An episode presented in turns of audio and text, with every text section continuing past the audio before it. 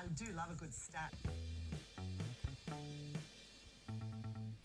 Hello, and welcome to Real v Feel Netball Numbers That Matter, a podcast with me, freelance journalist Erin Delahunty, and Dr. Aaron Fox, a lecturer in applied sports science and research methods at Deakin University. In this weekly show, we align what it feels like happened in round nine of Super Netball over the weekend to what the stats, that's the real, tell us. Of course, we wouldn't be here without our major sponsor, All in One Property. If you've purchased property, you know it involves tons of paperwork and stress. You've got to sort out conveyancing, finance, insurance, and that's if it's a simple deal. All in One Property can help handle every step or just one.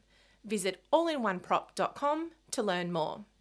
I'd like to acknowledge I'm on the lands of the Yorta Yorta people in Echuca, and Aaron is on Wadawurrung land in Geelong. We pay our respects to elders past and present. Always was, always will be Aboriginal land. Well, we had two thrillers and two blowouts this weekend, Aaron, I think is the, the simple explanation. Why don't you start our statistical rundown this week with the opening match of round nine Thunderbirds versus Firebirds? Yes, and for Firebirds fans, apologies for what's about to happen. uh, I think when good. you have a when you have a match that your score starts with a four, um, not in a good place. Uh, so 63 to 46 uh, for the Thunderbirds over the Firebirds. Shamera Sterling, again, great game. Uh, I don't know whether we need to talk about it because, Just take it as red, maybe. yeah, like 10, 10 games, nine deflections, only seven penalties. Like, it is, it's just becoming normal, right?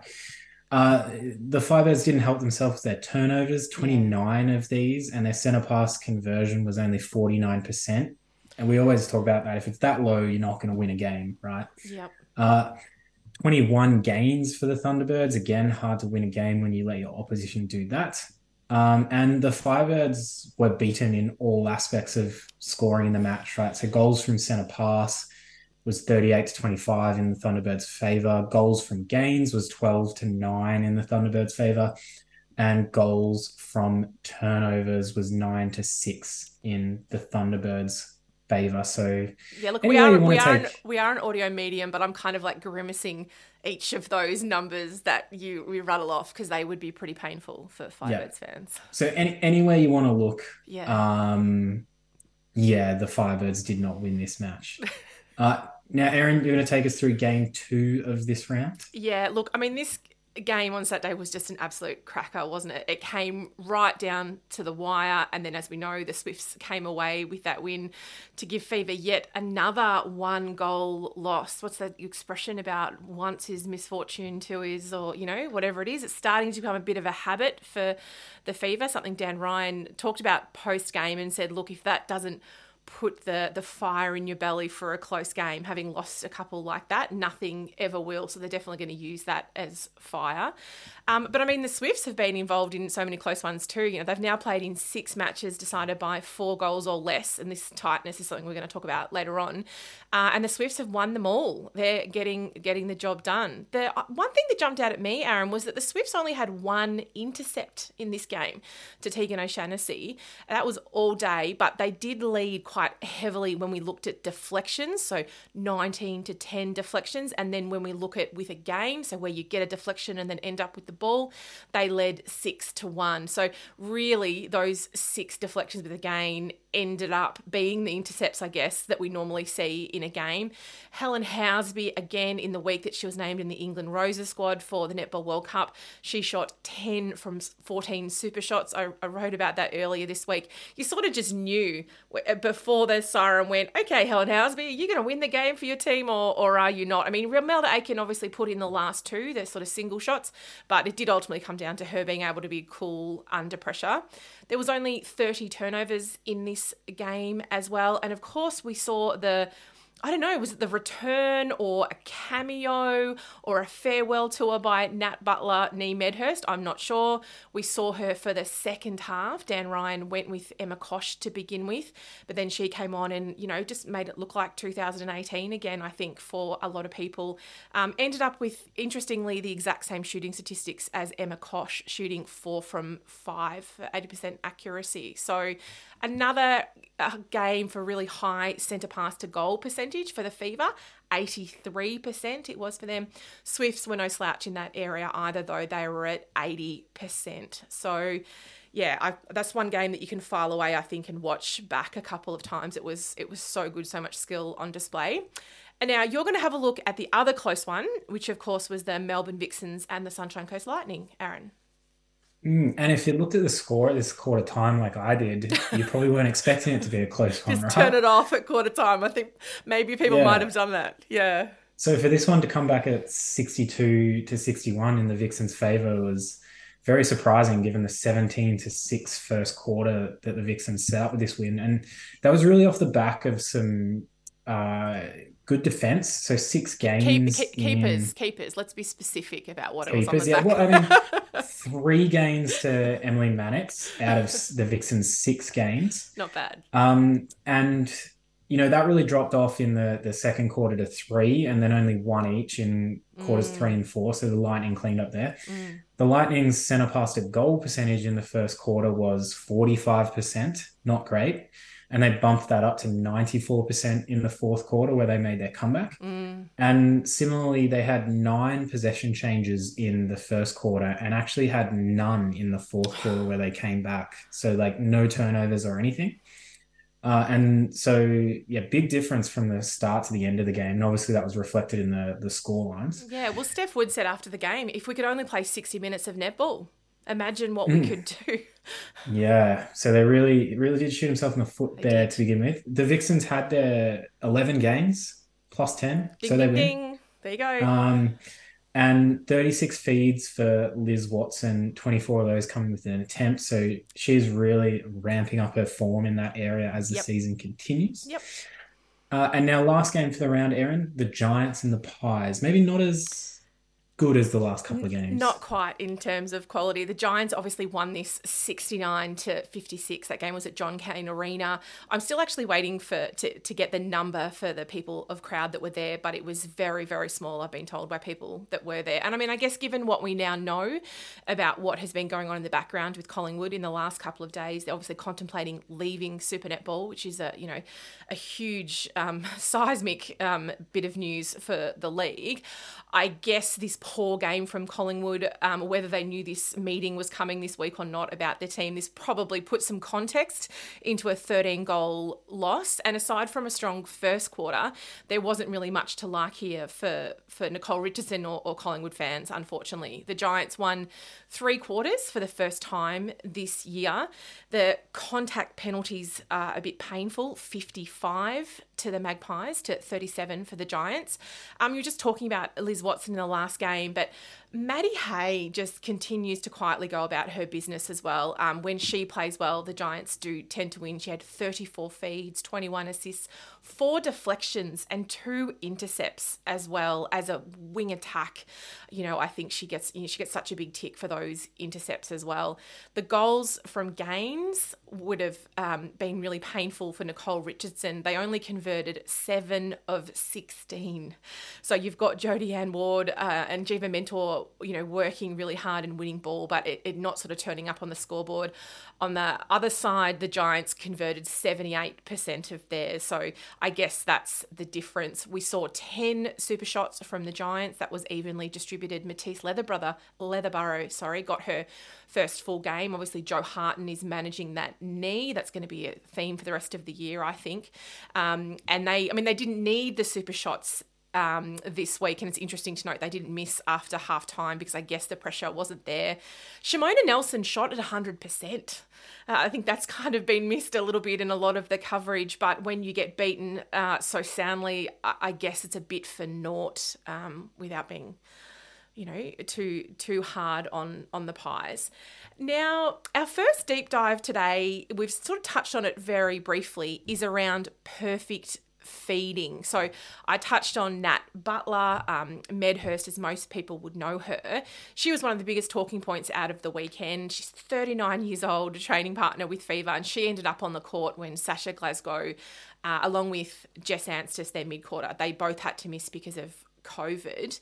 Um, we saw her come on the court after half time, and you know the crowd and, and, social media sort of lit up as a result of that. Um, you know, her connection with Jhaniele Fowler that was established many years ago and they last played in a grand final in 2018. It helped them kind of get a six co- six goal run on. But as we just discussed, the Swifts did ultimately win.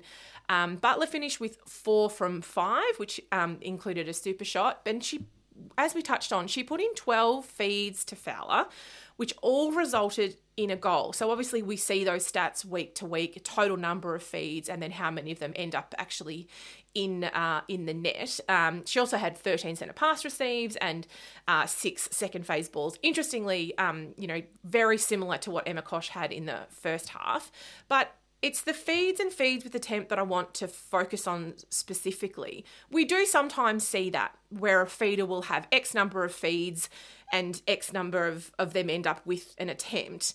But maybe not usually from a goal attack, I want to say. I feel like they might work the ball around a bit more. A goal shooter who leads out maybe and then pops the ball into a one on one in the circle of their goal attack, I feel like we see them get those perfect numbers, yeah? Feeds and then feeds with an attempt. Um, and Cosh had nine feeds in the first half, and they all ended up in uh, attempts as well. So it made me think is this a Fowler thing and a fever thing? Or. Yeah. I mean, we'll get, we'll get to how it's it's maybe a fever and Fowler thing a set to mm-hmm. I guess explain where the statistics come sure. from. It's been a stat since 2018. That's when it's been collected. So not across the the big history of um, ANZ champs and Super Netball. So before then, um, it was just it was just feeds that were recorded, Aaron. Yeah, he didn't have the context of sure. how many of those resulted in a shot attempt, and this doesn't always mean that it goes in, just that it resulted in a shot attempt. Oh, um, okay, right. Important distinction. Okay, yep, yep, yep. Yes. Uh, so we can look at this on a season to season basis since 2018 and basically calculate the proportion of a player's feeds that result in an attempt. And you could look at this as mm-hmm. somewhat of a feeding efficiency mm-hmm. metric. Sure. Uh, there's some potential for inflated results or inaccuracies here mm-hmm. if we don't like limit these data to in some way by the number of feeds a player is doing. So, for sure. example, Nat Butler's game on the weekend, she Perfect. had 12 feeds yeah. with 12 attempts at 100%, but these are only coming from one game. Sure. Uh, a really weird one in my data set, Jo mm-hmm. Weston had in a season six feeds, but right. seven of those coming with an attempt, equating to 117%. So, so did it bounce out of the shooter's hand and back to her at the transfer line and then back I'm, again? yeah, probably input error. We've talked about how hard it is to um, code these games. So a bit of statistical error there. Makes a mental. Uh, I'm making a mental note about defenders having feeds. Can I just say because yeah. that, that's that's a nice one, a big shoulder pass from the from the transverse mm. line. When they come off, the coach loves them. When they don't, it's sprints on a Thursday night at my club anyway. Mm. So something that I think Jo Weston loves doing. She does. Um, so decided to limit this to players with 50 or more feeds sure. in a season. Yep. Uh, and this is where I want to get back to your fever or Fowler thing. Mm-hmm. Um, I, I, don't think it's actually limited to the the fever as a team because it seems that the players with the highest proportion of feeds coming with attempts mm-hmm. are shooters. So mm-hmm. when you look at players with greater than 80% of feeds resulting in an attempt, yep. they seem to be predominantly goal shooters or goal attacks. So mm-hmm. the names at the top of this list are like Tegan Philp from 2019, mm-hmm. uh, Mia Stower, Sophie Garbin, and Steph Wood from this year. Okay, some. Someone like Sasha Glasgow in 2022, Jo Harten in 2021. Uh, and also Kiera Austin and Emma Cosh last year also had a high okay. ratio of feeds coming with attempts. So it seems, yeah, more like a goal attack, goal shooter type of thing that when they're feeding the ball into mm. the circle, it's for a shot. Mm. Right? Well, they should. They're, they they're going, know. Yeah. yeah. They're going. They're going to their shooter in the right position. Whereas when mid quarters are doing it, maybe mm. there's a, a little bit more going on in the circle, and it isn't quite the, the right spot to take the shot. So Yeah. who so who are the best mid quarters in for this metric? Uh, So they're not always under 80%. Uh, some mid quarters do reach that mark. Kelsey Browne in 2019 had 82% of her feeds resulting in an attempt. Yeah. Uh, Maddie Hay in 2020 had 80% of feeds coming with an attempt. And Kim Ravaillion in 2018, she was just under that at 78.6% of feeds having an attempt. Mm-hmm. But if we think about those top feeding mid quarters like Liz Watson and Maddy Proud, when they have a huge amount of feeds within a season, Yeah. they're typically around 70 to 75% of their feeds resulting in an attempt across a season. but they had they're feeding that much more. So relatively speaking, Yeah, there's going to be less. You do see those situations where there's there's quick feeds in and out of the circle Yeah. for the shooter to reposition, and those players like Watson and Proud might be impacted by that. Um, when we look at the this statistic in this way, um, but they're still doing the work to get the ball in and out Yeah. of the circle, right? Yeah, and as we, and as we, I mean, we continually talk about on this pod, it's about what is the actual aim, what are they out there to do, what is the KPI for them. They might be looking to get closer to the post and do, I think Collingwood call it the shuffle shot, where they, you know, inch their way back and and that sort of thing. So yeah, it's never just the raw numbers, I guess that that tell the story. But speaking about numbers, I wanted to look at some scoring highs and lows out of this round.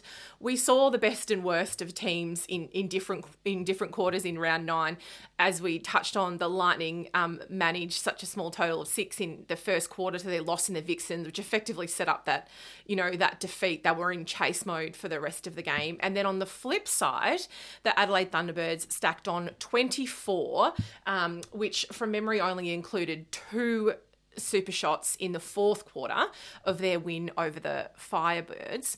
Where do these sort of polar opposite performances fit in? And I think we need to to make a quick caveat here, of course, that the super shot, as always, means we're not truly comparing apples with apples when we look at historically. When we say someone scored 24 goals, they didn't really score 24 goals, Aaron. They scored 24 points because we changed the scoring system. Like, insert rant about Super Netball, Super Shot here. Yeah, like we don't need to get all into that. Um, and I like your segue between those segments there, Aaron. Speaking about numbers, like Thanks. that's what the whole podcast is about. you can do that for every segment if you like. Um, Every sentence. Yeah, so scoring lows, Lightning's six over the weekend is Mm-hmm. near the bottom when it comes to Super Netball, but not the worst when we compare back to the ANZ Championship days. So there are some quarters where four is the lowest score we've ever seen on three occasions, all back in the ANZ Championship days, once by the Fever in 2009, Yep. the Magic in 2011, and the Thunderbirds in 2014. Uh, one up from that, we have five that's been recorded on 19 occasions. Uh, and again, all of these were in the ANZ Championship days, except for once by the Thunderbirds in round 13 of 2022. And, and that was in their- Wow. Yeah, that was in their last quarter where they fell apart in a round 13 matchup with the Vixens. Okay. Uh, and six has actually been recorded on 49 occasions. Uh, again, mostly in the ANZ Championship days Okay. but four times in Super Netball. The Thunderbirds, Vixens, Giants, and then Lightning this year have been the teams to record six in Super Netball. And what about the opposite end? What about the highs, that 24 that we saw? Hmm. The Thunderbirds 24 stacks up pretty well, but it's Mhm. not the best we've seen. Okay. So the Lightning had a 28 goal quarter back in the fourth quarter of round 11 in 2022 when they really blew out the Firebirds that round. Uh, the Swifts had a 27 goal quarter in round two of 2020, which resulted in a one goal win fighting back against the Fever. Uh, so 28 and 27 are kind of your highs. And then Yeah. Uh, 26 goals has been recorded on four occasions. 25 has been recorded on eight occasions, and 24 has been recorded on 19 occasions, all across ANZ Championship and Super Netball history. So, Mhm. um, you know, it's sort of 24 by the Thunderbirds over the weekend is kind of in that equal top five range. Mm. And yeah, it's interesting to to go back and look at those ones and were you know were super shots in play and and how many did they get? Because I was you know it was kind of impressive to see that they were able to put on so many of those without you know four or five super shots, which obviously um you know blows out those numbers. Now for our next subject, Aaron, we're going to focus on numbers. Is that okay? Yeah, I, it's a great segue. Our last our last one um, and we've been going backwards and forwards about this. Um, it's a it's one that I'm kind of really interested in. So I'm calling it the cancel out factor. Um, you know, we, we love to sort of invent our own metrics here at Real VFeel, and I think maybe this might be the time for a new one. So, when uh, journos and, and broadcasters are looking at shooting, you know, statistics, it's usually a very simplistic breakdown of shots taken and made. So, with a percentage accuracy, it's you know a pretty um fundamental way that we talk about shooters. But netball fans will know that a shooter who rebounds their own miss and then scores basically hasn't missed, right? Because they've retained the ball. And while I think I know who might top this list, I was hoping you could sort of put your special statistics hat on and look at the data on rebounds taken by shooters and sort of somehow line them up with their their misses. And I know this is going to be impre- imprecise because you think about something like maybe Jhaniele Fowler, she misses two goals in a game and she gets two rebounds. And, you know, in my simplistic mind, I think, okay, well, she's cancelled out her misses, but maybe she's not rebounding her own misses. But I think there's value in being able to know who gets the ball back most and then scores. Am I making any sense at all? You are, Aaron. Excellent. And Good. It's actually quantified in a statistic called the missed goal turnover, Mm. which has been collected from 2021 onwards. Um, and I always think back when, in this context, there was a, a grand final that Romelda Aiken played for the Firebirds, uh, and she missed a bunch of shots. 2015 or 16, probably. Yeah. Yep. I don't, I can't remember which year it was, Yep. but she rebounded like every one of them, and Yeah. people were talking about, yeah, she had a bad game because she missed, but, But she didn't. cares? Yeah. right? Yep. So, uh, w- given this was only co- collected from 2021 onwards, we can't look all the way back there. Okay. Uh, but this missed goal turnover stat, it's defined as when possession of the ball changes as a direct result of a missed goal. So, anytime a player records one of these, it means they have missed a goal Mhm. and someone from their team hasn't rebounded it. It Right. doesn't necessarily mean they rebound it themselves or not. It could have um, gone but off we the back. It could have Yeah. bounced out to one of their players in circle edge. Could be anything. Yeah. Okay. But we have this missed goal turnover, which we can actually use to, in line with their shooting statistics, to understand how many of their misses actually result in a turnover. Mm-hmm. Uh, so if we sum their missed goals and missed goal turnovers separately, we can produce a percentage of how many of their misses are actually rebounded Mm-hmm. by their own team. So I've done this for each player across each season since 2021. And Mhm. similar to early, we want to limit this to players with 50 or more goal attempts for a season. So we don't get any outliers here. And yeah, look at who is, you know, taking advantage of their misses, I guess. So who is it? Dun dun Uh. I don't think it's going to be overly surprising Okay. uh, here. Might be We've someone's already- name you just mentioned. Yeah, we've already talked about Romelda Aiken George. Yeah. Um, so back in 2021, she had 92 misses, right? Yep. But 80, about 87% of these were rebounded by her own team. Yeah, right. So very Uh, few. s- Yep, lost. yeah. Yeah. Yep. Um, Sasha Glasgow in 2021, she had 41 misses, but 83% of these were rebounded by their team. There's the Fowler effect that we were talking about. Yeah. Yeah. Um, and we go back the next highest, Romelda Aiken George this year, Mm-hmm. 59 misses, but 80% of these were rebounded by their team. The next highest is Sasha Glasgow this, This year, Yeah, Right. Yep. 31 misses, with about 77% of these rebounded by their own team, right? Mhm. And if, I mean, we've mentioned two names here, but there's some characteristics of these teams, right? Mhm. Romelda Aiken George, really tall goal shooter, good at rebounding. Jhaniele Fowler, really tall goal shooter, good at rebounding. Um, and that's just what happens. Sure. right? Logical. Yeah.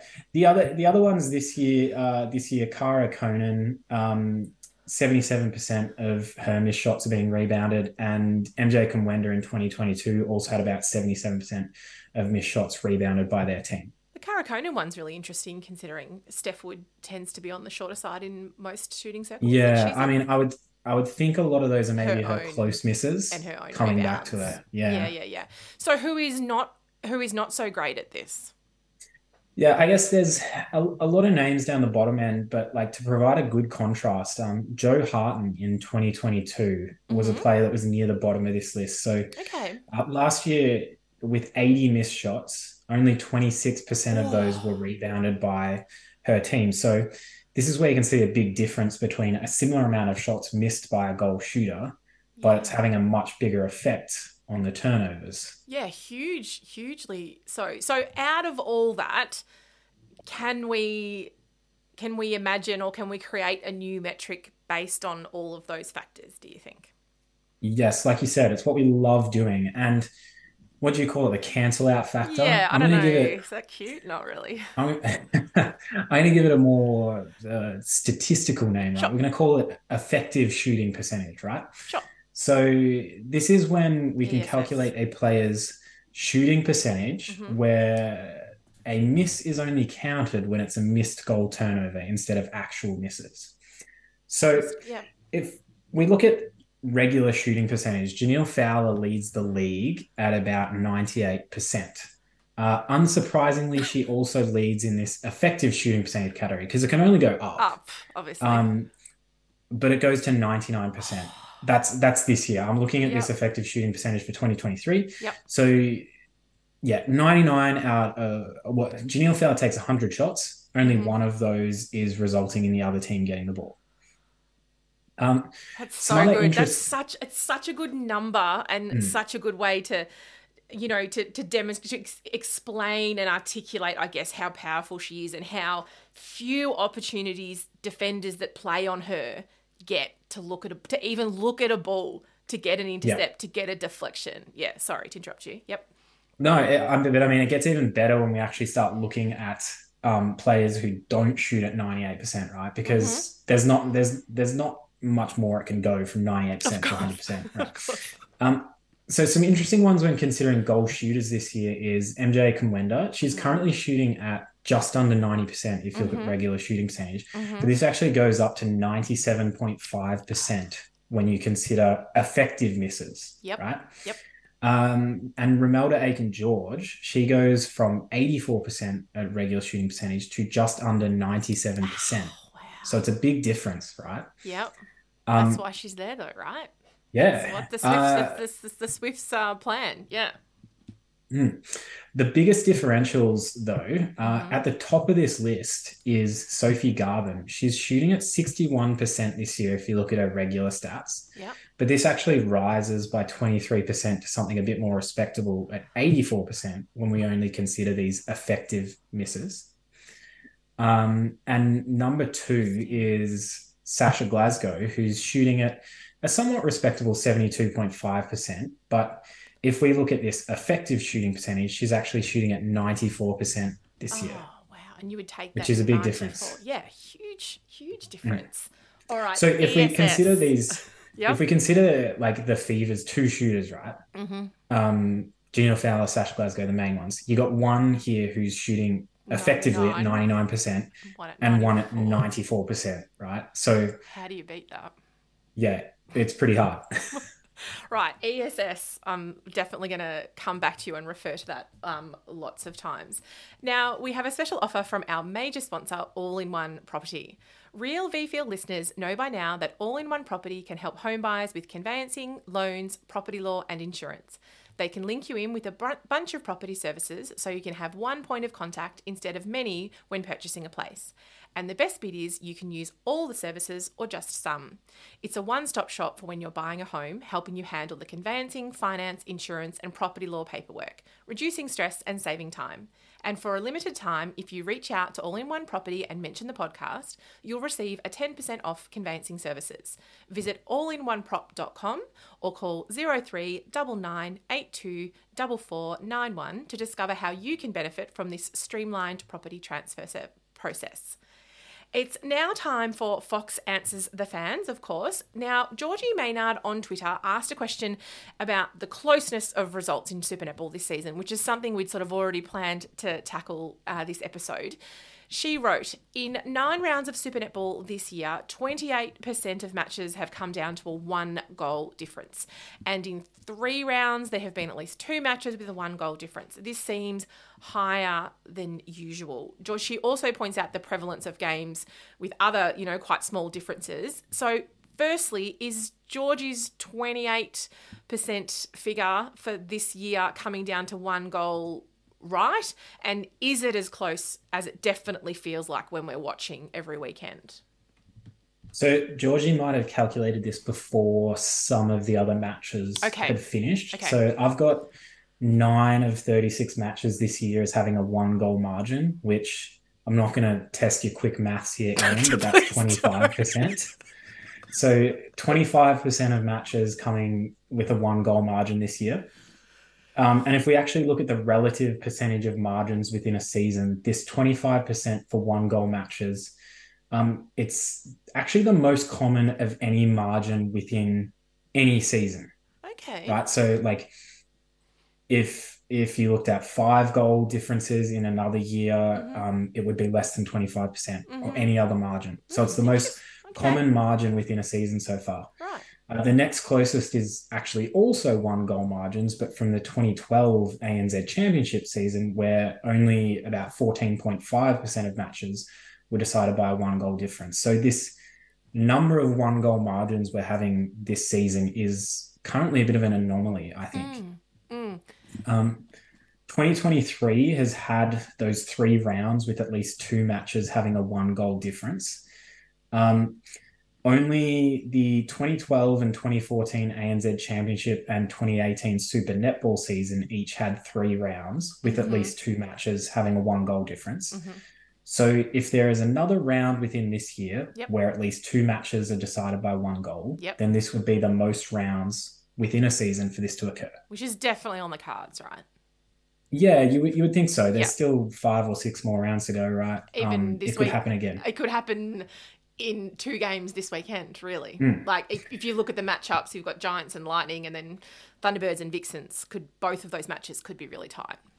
Yep, could put a dent in my shot in the dark later, but we'll get to that in a sec. Um, if we look at you know closeness of the season overall, there's yep. been some blowouts, right? Yes, but the average margin for this season is currently uh, the lowest it's been across any ANZ Championship and Super Netball season. It's right sitting just around a seven goal average margin per game. Uh, and the next closest was the 2015 ANZ Championship season, which had an average margin of about 7.4. So I think as the season keeps going um, and people are continuously commenting on how close it feels, the numbers are backing it up. Well, that's good to know that people aren't imagining it because I feel like if we had a round now where we didn't have a close one, we didn't have Kiera Austin or Helen Housby or, or someone shooting for the game, we'd all be a little bit disappointed. I think we are we're we're trained for that for that now. Mm, yes, yes, um, and I think it will keep happening based on the the matchups with the way the top four and the bottom four are kind of shaping up and staying really close. Yep. Uh, now, Erin, I thought the big news about the Magpies this week mm-hmm. would have been the scheduling of a Magpies Giant game at the same time as a Magpies Giants game that's happening next door, right? I thought that was the big Magpies controversy this week, but there's clearly been bigger things there afoot in yes. recent days. Yeah, absolutely, Aaron. And I'm I mean by now I'm sure that all our listeners are well across what's unfolding at Collingwood. As revealed by Linda Pearce on Code Sports earlier this week, the Pies are contemplating ending their netball program, so leaving a massive hole in the Super Netball League for next year, and obviously putting players and staff in limbo as well. Magpie chief exec Craig Kelly reportedly called a meeting on Tuesday morning to advise players and staff that the club is reviewing the team's future. They notified Netball Australia, which of course runs Super Netball. Um, the, the same and what they're doing. Netball Australia did release a really short statement on Tuesday evening addressing the situation, but um, as is a bit of a habit, unfortunately, it didn't really say a whole lot, except that Super Netball is committed to having an eight team competition in 2024. I mean, that's required under the broadcast deal, Aaron, so you would assume as much. While there are lots lots and all sorts of rumors and reports flying around this week, and I'm sure that's going to continue for the next couple of days as this review unfolds. You know, many and many of those rumors and reports are by people who've never really taken any interest in elite netball. I have to note. I guess I want to focus on the players and staff at the Pies. Everyone has an opinion about what the club has done wrong since entering the competition, what they should have done, who is to blame, why their crowds have been so dire, etc., etc. But at the end of the day, we're talking about human beings being called into a meeting and being told some pretty devastating news this week regardless of whether they saw it coming or not, I can't imagine what the players who wear the black and white dress and those who work in the Pies netball program are going through at the moment. To suggest it would be a very anxious time would be a huge understatement. I really hope they ha- all have support around them, especially when you consider the players specifically. They can't even talk to other clubs at the moment about their playing futures because we don't have a collective agreement in place yet. So we don't know what the salary cap looks like. We don't know what the trade period looks like. And remember, this is a team that has to front up this weekend in Super Netball, the best league in the world, and play the New South Wales Swifts, who are on the rampage, and they're going to play them at home in in Sydney. I just hope that everyone is doing okay, Aaron. Yeah, I I mean, it, it's a very tough one for, as you say, the players and the, the staff as well, and the the contracting stuff you mentioned there. Like, um, yeah, it's a lot. Not much more to add from me. Yeah. yeah. Now we need to quickly check in on your shot in the dark for the round just gone, Aaron. Your very left field prediction, which is one of my favourites, was that at least one player would record the same number of penalties as letters in their name. I hope everyone's you know, was understood that last week. I didn't keep strict notes, I have to say, but I'm pretty sure you got this. And it was two in one game and both with the first first same first name. So Maddy Proud had 10 and Maddie Turner had 11. And I mean, truly, what are the chances of that happening? Was that always part of the plan? We did talk about 11 being key, didn't mm. we? Hmm. Well, I mean, I'm not sure we should really delve into calculating the probabilities of Maddie's in Super Netball. But yes, Maddy Proud, uh, 10 penalties. Maddie Turner 11, yes. and Verity Simmons also collected 13, ah, matching their links. Um, the fans out there can keep track of this. I'm not keeping track of this every week. Um, it's a win. Someone else can do it. Take your, take the win, win, Aaron. Yeah. What about this round? What are you going with?